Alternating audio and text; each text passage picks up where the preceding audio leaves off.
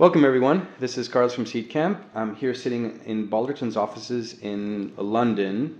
And one of the greatest things about this office, if you've ever been, is that it is situated near a train station. So if you hear trains going by, um, it, that's, what, that's what that is. Uh, we're not being invaded or anything like that. Um, today's guest is Suranga. And Suranga uh, is, is a, a, recent addition to the Balderton team. He joined in 2014. But he comes with a, a great legacy of entrepreneurship uh, he, he's worked in, in companies uh, that preceded his own, and we'll get into that in a second. Um, but he took a company in 2004 to 2007 uh, public uh, called Blinkx, and we'll hear about that in a second. But let's kick things off, Suranga, with a little bit about kind of your background. You studied computer science? Yeah, that's right. And um, did you, the first role that you took, had it anything to do with what you studied? Yeah, it did. It did. Um, so I graduated in 2000, yeah. um, right at the peak of the dot com boom. Um, and uh, I had two competing offers, actually. One was from Morgan Stanley to be a, a banker, essentially, um, an a- analyst in their, in their internet division. And the other offer was from a company called Trilogy, which was a software company based in Austin, Texas. Um, I, I, went to university here in the UK, but this is a, an American company. Um, and it was a big, big um, question for me whether I go into the sort of traditional, um, you know, route that many many sort of British graduates go into, which is the banking route and the financial services, or whether I take a bit more of a risk and go into tech. Um, but I'd obviously spent the last three four years at college um, reading and believing in all of the exciting stuff that was going on in tech, and being a computer scientist, it felt like that was the thing to do. So I I, I left the country and I moved to Austin, Texas, and, and took that job. Wow. Okay. And, and what was that? What was that first experience like for you? Was it what you expected, or did you kind of feel like you had sold your soul? Yeah, no, I, I, um, it felt absolutely great. So I'd done an internship in banking um, previously, and I wouldn't use a phrase as strong as sold your soul, but I, I definitely um, struggled a bit with the with the fact that although it seemed very lucrative and I could see why it was valuable and why, it was intellectually interesting, I didn't feel you know passionate about it. Um, when I went to Trilogy, um, you know, a tech company, I got really passionate, and I could see how even though they were actually in a fairly sort of um, behind the scenes part of enterprise software, I got very excited about what was happening. And I think it was just the fact that you know I'd been a technical person for a very long time, and this may sound weird to some of your younger founders who've always lived in a world like this, but you know I, I knew a lot about computers, and it had always been this very niche thing that people didn't necessarily always see the value of or understand why it was interesting. And um, to finally be in an environment in in the US in particular where people were beginning to understand how important this wave of technology was going to be to everything that we did in our lives. And, and to be in a company full of that kind of stuff was very exciting. No, that's great. And so tell us a little bit about the transition between Trilogy and, and the next jump. Because what did you go from there yep. straight into autonomy or? Effectively, yeah. Okay. I mean, so uh, that was probably the most important transition of my life um, because um, it happened by being laid off. Um, so I worked for Trilogy for about four months. Um, and it was really exciting and really um, enthusiastic and and looking back on it now, um, very American um, and very sort of optimistic and forward looking. Um, and then I will never forget that you know four months in, we were all ushered. The entire um, company was ushered into a hotel ballroom in downtown Austin. and those of us who just joined the company had no idea what was about to happen. Um, but there was this kind of weird sense of foreboding as you walked into the room. And the CEO stood up at the front of the room and started this speech. Um, he broke down in tears halfway through the speech and said, I'm really, really sorry. It's all ending. You have to go. Most of you have to go. And then he ran off uh, to the back of the stage. Um, and and um, the doors at the back of the room literally opened. And we all filed out. And we all had these little there were these little cards you had to pick up with your name on it, and each card had a time and a place, and you had to go to that time and place, a meeting room back in the office, later that day or later the, the next day, um, and you were told in 15 minutes whether you were staying or not. And two thirds of the company was laid off in, in one day. And, and Trilogy, how much money had they raised at that point? Um, that's a great question. I don't know for certain. It, it would have been in the tens of millions of dollars. Um, it was a large business um, that was selling um, uh, enterprise configuration software, yeah. but they had also invested literally, I would say, tens if not hundreds of millions of dollars in new startups. So their, their big thing was to take um, the sort of core business that was throwing off a lot of cash and try and invest that in, you know, really smart, really um, fresh young teams of both business and tech people trying to come up with whole new ideas. And they had a whole bunch of, you know, five or six kind of incubated startups effectively, um, one of which was on the track of going public, um, two or three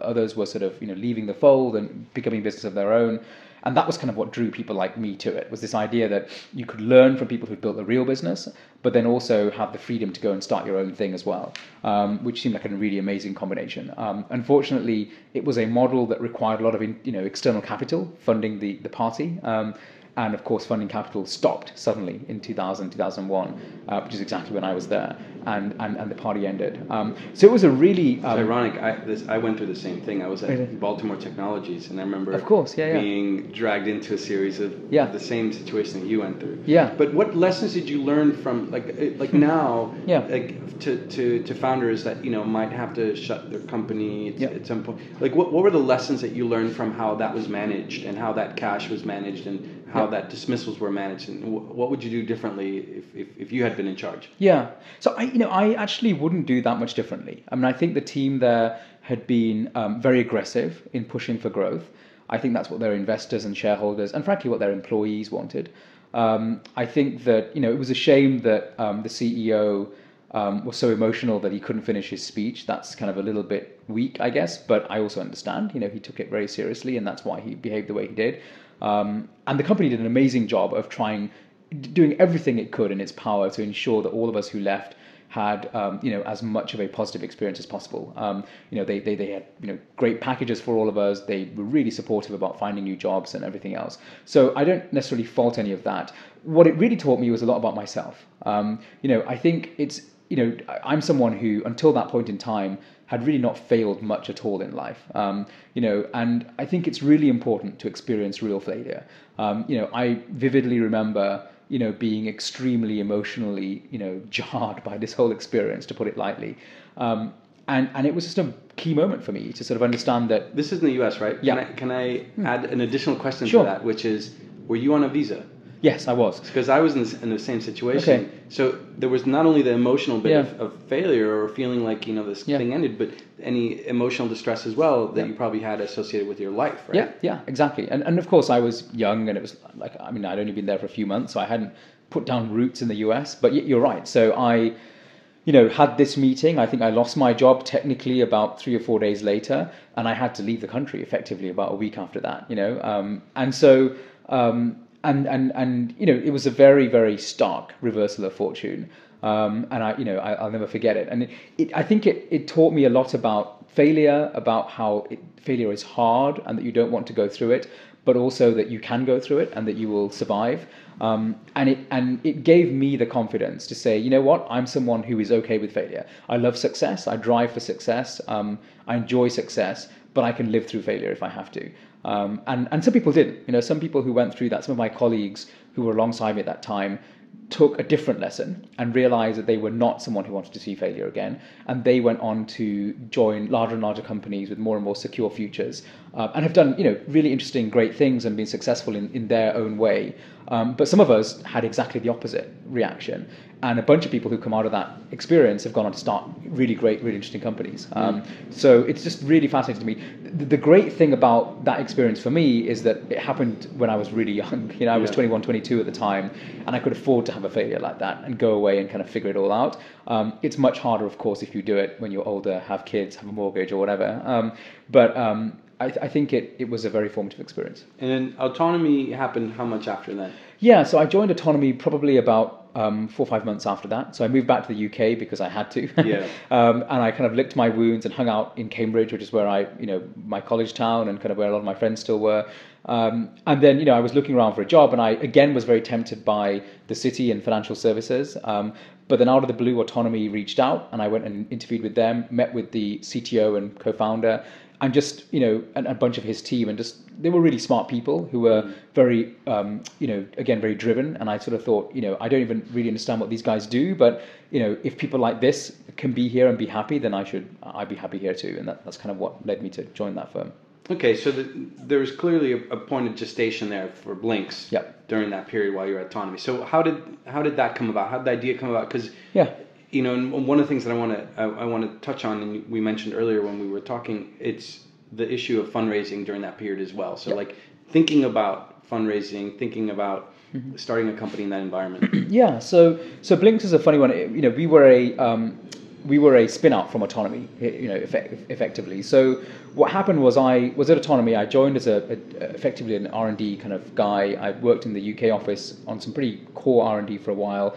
Um, I've always really enjoyed the commercialization of technology, so I was doing that from from very early on. And ultimately got put on the fast track to to move out to the US uh, because of all of that. Um, um, and the fact that I had a, a, a girlfriend who lived in the US at that point also helped um, my, my thesis. So, so I moved out to California, to San Francisco, which is where Autonomy was setting up its US office. Um, and Autonomy was going through a big sort of idea that you know it was going to move a lot of its center of gravity to the US because that's where the customers were, and ultimately that's where the company's future probably lay. Um, so I got to be part of that vanguard. So when I moved out there, we had a team of about probably 10, 15 people in tech it grew to you know hundreds within the first two three years that I was there, um, and that happened both organically through hiring and inorganically through a few acquisitions. Um, so I got to sort of experience that crazy um, rapid rapid growth. Um, and then as I was doing all of that, you know, I was there doing all this in San Francisco, and I was of course exposed to all of the interesting things that were happening in the Bay Area. Even though this was the you know one of the worst times in the Bay Area, right? Just just post the dot com crash. So, um, but there was still a lot of creativity, still a lot of interesting people, and I caught the startup bug, you know, frankly. Um, and so we were working on a number of internal projects within Autonomy. Um, one of the ones that I was kind of involved in was this idea of applying the technology to consumer media and new media and trying to figure out if there was a new market in that area. And that idea got a lot of traction internally. And we decided that it had so much traction that it should be its own thing. And so that led to you know trying to figure out how we you know, do that spin out. Um, we looked at maybe hiring a CEO and uh, we looked at investment. We talked to venture firms. Um, we also talked to Autonomy's own ex- internal team about investment, um, and you know a whole bunch of processes in that process ultimately led to the company being a separate entity from Autonomy um, and ultimately spinning out. Actually, in the long run, we were funded by Autonomy itself um, rather than by venture. It was very difficult to raise venture at the time, although we did have some interesting conversations. So I had a yeah, bit tell us a little bit about those interesting conversations. Are there anything Yeah. like the ones that you have now? Yeah, I don't want to name names uh, because it would be unfair, and, and many of the people are still in the business. Um, but it's it, it was interesting because I think what I saw there was um, some really smart people who understood what we were trying to do um, and who got it and who were excited by what we were trying to do, um, but were but were ultimately turned off by the fact that the market was generally in so much decline at the time. You know, it was a really difficult time to believe in investing in what was essentially a consumer uh, internet media company. Um, and I think that appetite changed dramatically over the over the following few years because Google IPO'd in 2004. Um, you know, and and and you know the IPO as a stock did incredibly well, and then by sort of 2007 when we IPO'd, actually the market was raging again. You know, and I think that. Um, you know, Only to then subsequently. of course, and then a year later, again went back down again. So, so I think that um, it's funny. Timing is so crucial in that, and that's the thing I learned there. And, and I think even the smartest investors um, inevitably um, get dragged into the timing around them, whether that's you know positive uh, or, you know bullish or, or, or negative and bearish. You know, and and I think as an investor, you have to be really smart about trying to insulate yourself from that thinking, um, because I think you can overinvest at times of irrational exuberance, and you can also underinvest in times of irrational um, whatever the opposite of exuberance is, um, depression or you know recession. So, and I think we saw a bit of that at Blinkx. Um, and it's a shame because you know if anyone had invested then, they would have seen a pretty insane um, turnaround, you know, um, investment um, return because we IPO'd at I think 250, 300 million dollar valuation. Um, I don't, you know, who knows what the valuation would have been as a startup, but it would have been a lot less than that only three, four years earlier. Yeah, no, that's an amazing turnaround time, three, four years. Yeah. And um, so during that period, you, you mentioned that you had 35 employees. Yeah. Right? So maybe, you know, the, the, um, that story, those, you know, those three years of compact history, Yep. you know, probably taught you quite a bit in terms of everything from the, the haunting memory of that CEO who's on stage firing everyone. Yep. You, you probably had some moments like those, Yep. that fear, but then at the same time, you probably had a lot of glory moments. Can you walk us through some of the highlights? Yeah, I mean the uh, you know it was a time of intense ups and downs and, and very compressed into a very short period of time. I think that the the the, the, the big um, the big challenge was learning about whole new areas of business that I had no real experience in. Um, so, you know, I'm, as I said before, an engineer by background and training. I was very confident about the technology and product side of what we did. Um, and I thought for a long time that I had to hire a quote unquote real CEO, you know. Uh, and we looked at that and we actually talked to and even worked with a few people who could have been the real CEO. But my, me and the other team who sort of initially set up the project internally autonomy never gelled strongly enough with any of these individuals to feel like they were the right person for us um, and so after a few years of trying and failing um, eventually my board sort of said I, I guess you've realized Suranga that you're going to be the CEO and I, I, hadn't really realized but that I sort of had to take on that mantle. Um, and that was challenging because there were things that I thought I didn't know about. I knew how to sell. I'd been involved in that before but I was unconvinced about marketing. I was unconvinced about HR unconvinced about finance and I had to learn all those things very very quickly. So that was probably the biggest challenge was just learning all those things. And moreover giving myself the confidence that I was allowed to be an expert in those areas. Um, and um, I think you know equally the the positives were around the sense of achievement you get from figuring those things out and yeah. realizing that actually they're not as tough as you think. And one of the things that I'm actually very passionate about is is trying to convince more technology people that they can do all these things. You know there's been this deep um, history of, of, of, technology people, particularly in Europe, particularly in the UK, thinking that somehow technology is very different from business. You know, and, and I think that it's a, it's a shame that people think that way because if you look at some of the greatest tech companies in certainly in Silicon Valley, um, you know the, the person who you know started the company and stayed in, in charge throughout their success was a technology person. You know, Mark Zuckerberg is an engineer and he's still the CEO of his you know mo- you know behemoth of a company same with Bill Gates, you know, same with you know, uh, you know countless countless companies, and I think that um, there, there's there's a there's a there's a bit of a sense here in Europe, and again particularly in the UK, where technology people sort of step aside and let a CEO take over, and and and you know it's okay to bring in other people around the table, but I think you know tech people really understand viscerally what their companies are about, and um, you know I, I, was forced into that and yeah. kind of believe that now, and and I hope more people do that in the future. How do you feel about uh, some investors that might have a view on yeah. having uh, a new CEO come in yeah. for a founder who might be young and yeah. might be immature in in the context of the, the, business world.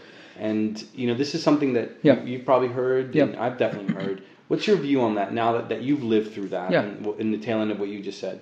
I, I, I find that a really weird opinion. Um, and the reason why I do is because if you're an early stage investor, I, I really think you are primarily investing in the people. Um, and if you're investing in the people, I don't know how you invest in a person to only turn around and say, well, I need to get rid of the person or, or change him or her out. Um, it just seems, it's a sort of slightly odd calculus. I mean, of course, things can change. So I think over time, someone may, you know, may no longer be the right person, um, or someone may change their opinion of whether they want to be the person. You know, sometimes people stuff can happen in your personal life and you can decide you don't want to be CEO anymore and that's fine. Um, and I can also I also think you can get it wrong. So I think you can invest in a company thinking someone's someone, but then realizing over time that they are not, and that's fine too. But it, it's it's odd for me to sort of invest in a company with the sort of ingoing thesis that you're going to switch the person out. Um, and and I think the reason why I think it's dangerous is that you know we live in a very fast changing environment. Um, you know the the the product it, you know this sort of weird mentality that you get sometimes um, that you know somehow you know R and D, productization, and then commercialization are boxes that happen in series. You know, not the case anymore. Everything is co- constantly iterating, and it's constantly part of the same big blob, whether you like it or not. And if you can't, you know, think that way, and if you can't think in that multidimensional way, then I, I don't think you have a you have any business being an early stage investor. And and if you believe that it's iterate, iterating like that very rapidly, then I think you need to have super technical people or super producty people involved in that core business, um, you know, driving it from day one.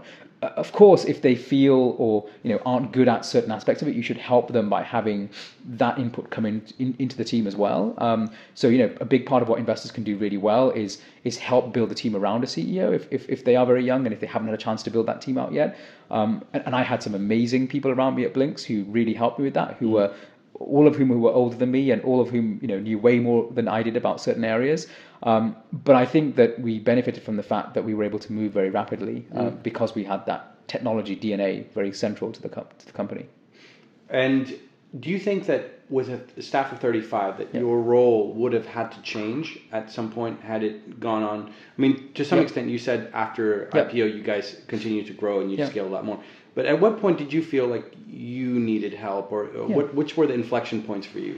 Yeah, I mean, I think there were inflection points uh, along the way. I think going from five up to something more than five was a big inflection point. Um, I think that um, going from sort of 25 to around 50 was a big inflection point and change. 50 to sort of 150 was a big change. Um, and then 150 to sort of 300 was a big change. I I definitely felt less passionate about my job once we hit the 300-ish size. That's when I you know ultimately retired from the company. Um, you know, it, I spent a long time figuring out how to exit and worked with the board and found the right replacement and everything else. But I think that um, you know, for me, you know, my passion, my energy is better in that smaller team. Um, not that I can't do bigger teams, um, but I, I think you want someone, you want the CEO to be someone who, who loves it, you know, and who, who doesn't stop wanting to do it. Um, and there are many great founders and CEOs who've gone way bigger than that and will, will continue to do so. Um, but um, but for me personally, that was the point. And so I think there's an importance to be self-aware there and, and to know sort of what your limits are, whether it's in your abilities or in your interests. Um, and um, and I think you need to sort of you know manage yourself there. But um, but yeah, I mean, I'm I'm definitely one for giving CEOs the latitude to figure that out for themselves because I think the good ones are, are more than capable of doing that. Mm. And so, what if you had to sort of summarize the top three lessons learned uh, for founders from the Blink story? What what would you say? Like, if you sat down next to a founder who's just starting off his company, and said like these three things will spare you a lot of pain. That's a that's a tough one to give out of the blue. Um, so I think um, let's see. I think uh, the three big things. So the first is believe in yourself. I think that there is a lot of doubt in being a founder. Um, most founders I know, including incredibly successful ones, um, you know, suffer from impost- imposter um, uh, anxiety, which is this this psychological um, state that people get into where they feel like um, th- where they feel like um, everyone around them is taking them more seriously than they should, and they worry that they're they're not going to live up to the expectation. Um, well, the good news is, you know, everyone from Steve Jobs, you know, downwards has sort of suffered from a bit of that, and and um, it's okay to feel that way. Um, it's hard, and I think it's important that you find a support network that can help you get through those psychologically tough periods of time. Um, so that's one thing. Um, it's okay that you feel like that. Um, you know, by the way, it's a good sign. It means that you question yourself, and that's what you should be. Um, but make sure you have some balance to that, whether it's you know your partner uh, or whether it's you know your parents or Yeah. friends or even in your company or a coach or whatever. Um, the second thing I will say is that um, your company, if it's successful, will grow, and not all of the people in your team will grow with it. Um, and you have to be good and quick at, at realizing that and making the changes you have to make. It's one of the toughest things. Um, but sometimes someone who was amazing for you when you were going from 10 to 100 people or 10 to 50 people is just the wrong person when you go beyond that. And, and you need to be good at, at, at managing them out or managing them into a different track. Um, and it's a really tough thing because people get very fixated with, well, I'm that role and I should always be that role. And, and unfortunately, they may not be the right person for that role anymore. Right. Um, the best way I've found to do that is to be honest with them up, up front. So once I saw this happening a few times, I started to to change my opinion on every time I hired someone, I would say to them, remember that I'm hiring you for this today, and I want you to grow into this and this and this, but you may not. And it's okay if you don't. And if you don't, you know, we'll have to figure out what we do, you know. And, and by the way, that applies to me as well, you know, and it did apply to me. And, and, you know, firing myself was one of the hardest things I did, but it was an important thing to do at that point in time. And so I think that's a key thing is realizing that not everybody will grow forever. Um, and you have to figure out a positive way of managing that issue. Um, then the third thing I would I would I would say it's very important. Um, you know, is is is realized, particularly if you're the CEO, that your job is primarily a, a sales job. You know, um, whether it's to customers and partners, whether it's to investors, or whether it's to prospective or current employees, a big part of what you do is is communicate your vision and talk about what it is you're trying to do. Um, because generally speaking, you're building something; it's not yet built, and therefore you can't just point at it and say, "Look, it's obvious." Right? When you become Google, then you'll be able to do that. You'll be able to point at the AdWords business model and say, "Look, cash keeps coming out of here, you know, Yeah. and, and you don't really need to say very much more until you are in that magical state, Yeah. and very few companies are. Um, then, then you know, you need to tell the story and explain why what you're doing matters and why it's going to change the world. Um, and that that that narrative and the way you say it, the way you do it, that's so key. Um, Yeah. And and I think there are a lot of um, you know founders who sort of who sort of shirk away from what they see as being a salesy thing. It, it's not sales; it's communication, um, and realize that it's core to what you do. Yeah, no, that's amazing advice. And to some extent, um, I'm, I'm curious how that how you apply that now with companies you work with. But before we get get there to sort of the, your current role at Balderton, maybe you can share a little bit of kind of the first thing you did once you kind of checked out and you had the spare time to sort of do whatever you want. What was the first thing off the bucket list you checked off? Yeah, so um, the first thing um, that I did, um, which sounds maybe a little bit lame, is I did um, a, a, a, I did a full week of dropping my son off at preschool and picking him up at preschool, and I'd never ever done anything like that committed to my family ever before. You know, where you know I was just like you know to my wife who also works. You know, I'm, I'm going to drop him off every day and pick him up every day, and nothing is going to change that. Um, and it was awesome, you know, and and um, you know he was he's a preschool, so he's very young. But I felt honestly like our relationship got closer even in that one week, which seemed crazy to me. Um, and it just felt really good to have a different commitment, um, because the thing is, when you do something like the thing I did at Blinkx, you you have to commit fully to that thing. It's very, very hard. I think impossible to have multiple commitments at that sort of stage. Um, you know, you owe way too much to your employees, and you owe, owe way too much to your shareholders to do anything otherwise. Um, and and it's un- it's unhealthy. You know, uh, honestly, for for long, long periods of time. But it's something that you can choose to do, and something that I wanted to do, and I did do for eight years. Um, but it was wonderfully, um, uh, you know. Um, uh, sort of uplifting to remove myself from that commitment finally for, for even that first week. Hmm. Wow, no, that's amazing. And then how long were you on the sort of on the beach, so to speak? Um, Yeah, um, I guess I was in San Francisco, so I kind of almost technically was on the beach. Um, yeah, about two years. So I spent years. about two years. Um, did you just kicking around certain projects, or were you? yeah, I did lots of things. Camping? I, not, not not grandiose things necessarily, but we did take some really nice vacations. But um, it was mainly around, um, you know, um, a slower pace of life. Um, you know, uh, sort of a bit more, um, a bit more investment in myself, as it were. So uh, getting a bit healthier again, all that kind of stuff, physically, mentally. But for the big thing was yes, I mean, really broadening my my. Um, sort of um, knowledge base around what was happening in tech. So this was in 2012, right? And um, tech had sort of re-accelerated post 2008 all over again. And yet I was bizarrely unaware of a lot of what was going on outside online video and advertising. Um, and so I rediscovered, you know, I, I or discovered, um, you know, drones. I discovered, you know, social media in a big way. I discovered. Um, you know, a whole bunch of interesting stuff going on in security and enterprise software, and you know, all these sorts of things. And so, combination of just meeting a lot of people, old friends, old employees who are now in these areas. Um, did some investments, of course. Um, you know, did some sort of non-profit type stuff, but again, very sort of tech oriented. So really, just broadened myself um, and created much more of a portfolio of experiences from the very personal um, right up to the not so personal at all, but just different from what I was doing before. Wow. Okay, and then and then venture. So obviously now, um, having been here at Balderton for about a year or so, like what what was the attraction to to formalizing that I guess angel Yep. investments you were making, and then transitioning that into an institutional fund back here as opposed to in California, where you could have very easily probably have stayed and Mm-hmm. Yep. had the relationships to, to stay there. Yep. So why why Europe? Why Balderton? And and and really kind of what what kind of things should people come to you for within Balderton? Yeah, so I, um, you know, I, I basically began to love this ability to be broader and, and be involved in entrepreneurship and technology companies um, at that very early stage, which I really enjoy and have a lot of passion for. And frankly, I think, hopefully, I think have you know a certain amount of kind of experience of. Um, but I also like being able to do that intellectually in a broader sort of set of projects than just one. Um, and I think ironically, that gives me a lot of energy for each one um, because a change can be as refreshing as a rest, right? And that's what I found when I did this sort of multiple things in, in, in the US. Um, so that's kind of why I started to think something like venture, whether doing it with an official firm or doing it on my own personally, um, was probably the future for me, at least for a while. Um, and then the reason why Europe was intriguing is, you know, I am European. Um, well, I'm American too, but I, you know, I originally I was European, so it was interesting to sort of come back.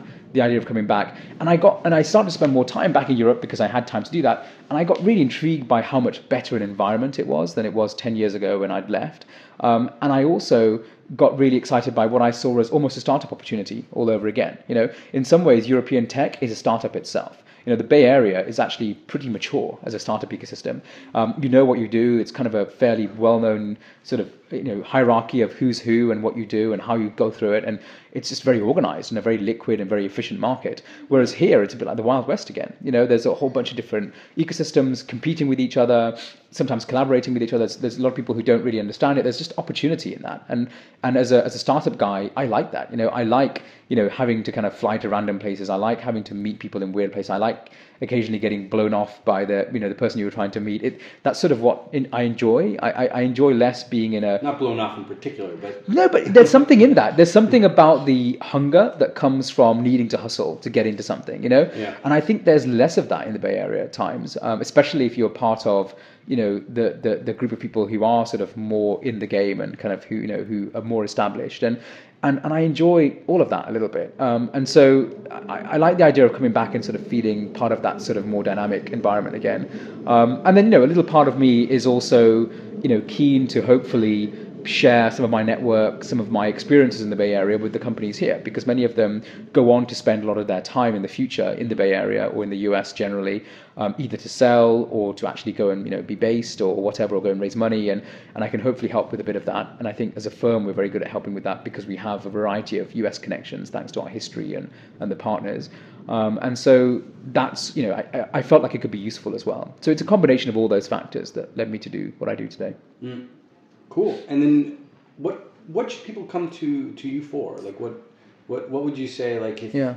if you're building XYZ, yeah, you're the guy to speak to. Sure. I mean, I, I guess um, you know the, the, the the nice thing about our company is that or our firm is that we try to be very open minded about you know we, we don't try to sort of over define particular business models or particular verticals because we think that the the, the market is changing so rapidly that it, it, you you're very quickly out of date if you do that. Um, so we, we invest across the board. I mean, we invest in everything from kind of musical hardware companies like you Rolling. specifically, sir. Oh, me personally. Yeah, personally. Okay. Yeah. Like, okay. You know, like you really love drones. And yeah, yeah, yeah. So again, I. I, do honestly like lots of very varied things. Um, I think that where I areas that I know extremely well are you know ad and media technology because of my experiences at Blinkx. So if you're interested in that market, um, you know, come and you know you know shoot the uh, shoot the shit with me. Um, you know, I, I, I always love talking about that area. Always love looking at new companies trying to figure out new ways of cracking that problem. Um, and it's a fascinating problem that's changing rapidly. I'm also very interested in enterprise software companies. Um, you know, I've worked in enterprise software for a long time in the old on-prem world, but I stayed very close to that world as it migrated. Autonomy was one of the few companies that managed the migration from on-prem to SaaS fairly well. When they were acquired by HP, they were about I think about 50-50, you know, cloud versus non-cloud. So I, I understood a lot about how that world worked, and I continue to be very interested in that space for that reason. And then finally, because I'm an engineer, I'm interested in te- technical companies. You know, I'm interested in enterprise software, in sorry, in enterprise infrastructure companies, mm. in companies that are building real tech. Um, interested in dev tools companies, interested in um, you know um, uh, you know machine learning and sort of technical because again this is sort of stuff that I mm. studied a long time ago and have kept up to date vaguely with. And and I think you know intellectually I get, kind of get very excited by that. And it's, it's an area that I think Europe has a lot of talent in but funnily enough the investment sort of um, ecosystem isn't so good at. Most of the investors we have in Europe are still mm. more from a finance background, and, and that's fine. And many of them are great investors, but but they perhaps don't have quite the same you know technical ability to sort of really get excited by some of those things. So yeah. those are probably the areas that I'm interested in most. Okay, so maybe uh, as the last question to, to wrap things up. Um, on that point of technical uh, founders and products that sometimes don't have revenue. Yep one of the challenges that I constantly hear founders have in Europe is uh, investors who are waiting for the right level of traction, the right level of progress yep. to, to put things uh, in motion. And unfortunately, that traction comes in the form of, you know, some MRR number. Mm-hmm. And what is your view on that, especially for products that are more like dev tools or, or, yep. or, or, you know, products where the sales cycle is so long mm-hmm. that really, unless they raise that 800k million million five round, Yeah. it ain't happening for them in Europe, and they have to go to the US. What, what's your view on that? Yeah, so I, I, I don't think so. I don't really have a bar on the MMR MRR stuff. Um, you know, I think that if you are building a product that has that lacks obvious technical barriers to entry or huge product differentiation, then then yeah, you're in a game of execution. So you better show me MRR and you know the fact that actually what you're really good at is kind of executing and selling better than anybody else is. And there are companies that are like that out there, which I'm really interested in and really impressed by, who you know on on paper you could say well you know any good team of engineers and a couple of designers could build this thing. But you know what only these guys have managed to get it to take off the way it has. Um, and i think so th- there's that kind of category. And, and if that's what you're building then yes you do have to have that kind of traction. On the flip side of the coin there are companies i've talked to who I'm, you know, there's a couple I'm looking at right now who have absolutely no revenue whatsoever, and they won't have any significant repeatable revenue for, you know, another year. Um, but that's okay because what they're building is so technically complex that I genuinely believe that you know no one else is going to build that you know anytime soon. And I think that they've got it and they understand it. Um, but they have other ways of demonstrating traction, whether that's with Mindshare. Um, with the right developers or the right community that, that, that matters to them. Um, or maybe it's not even traction. Maybe it's just more about the sheer brilliance of the product and, and kind of how smart it is. And, and I think that, you know, we as a firm and certainly me as an individual try hard to be smart at being able to sort of make that kind of call and say, look, you know, maybe they haven't shown it to many people yet. They certainly haven't made any money yet, but we believe, you know, we have you know um, conviction that the technology here is is genuinely fascinating and genuinely different and going to be hard for anybody else to do. And at that kind of you know in that kind of case, we can you know we can take an interest. Cool. Well, thanks for your time, and uh, till next time, guys. Bye. Thank you.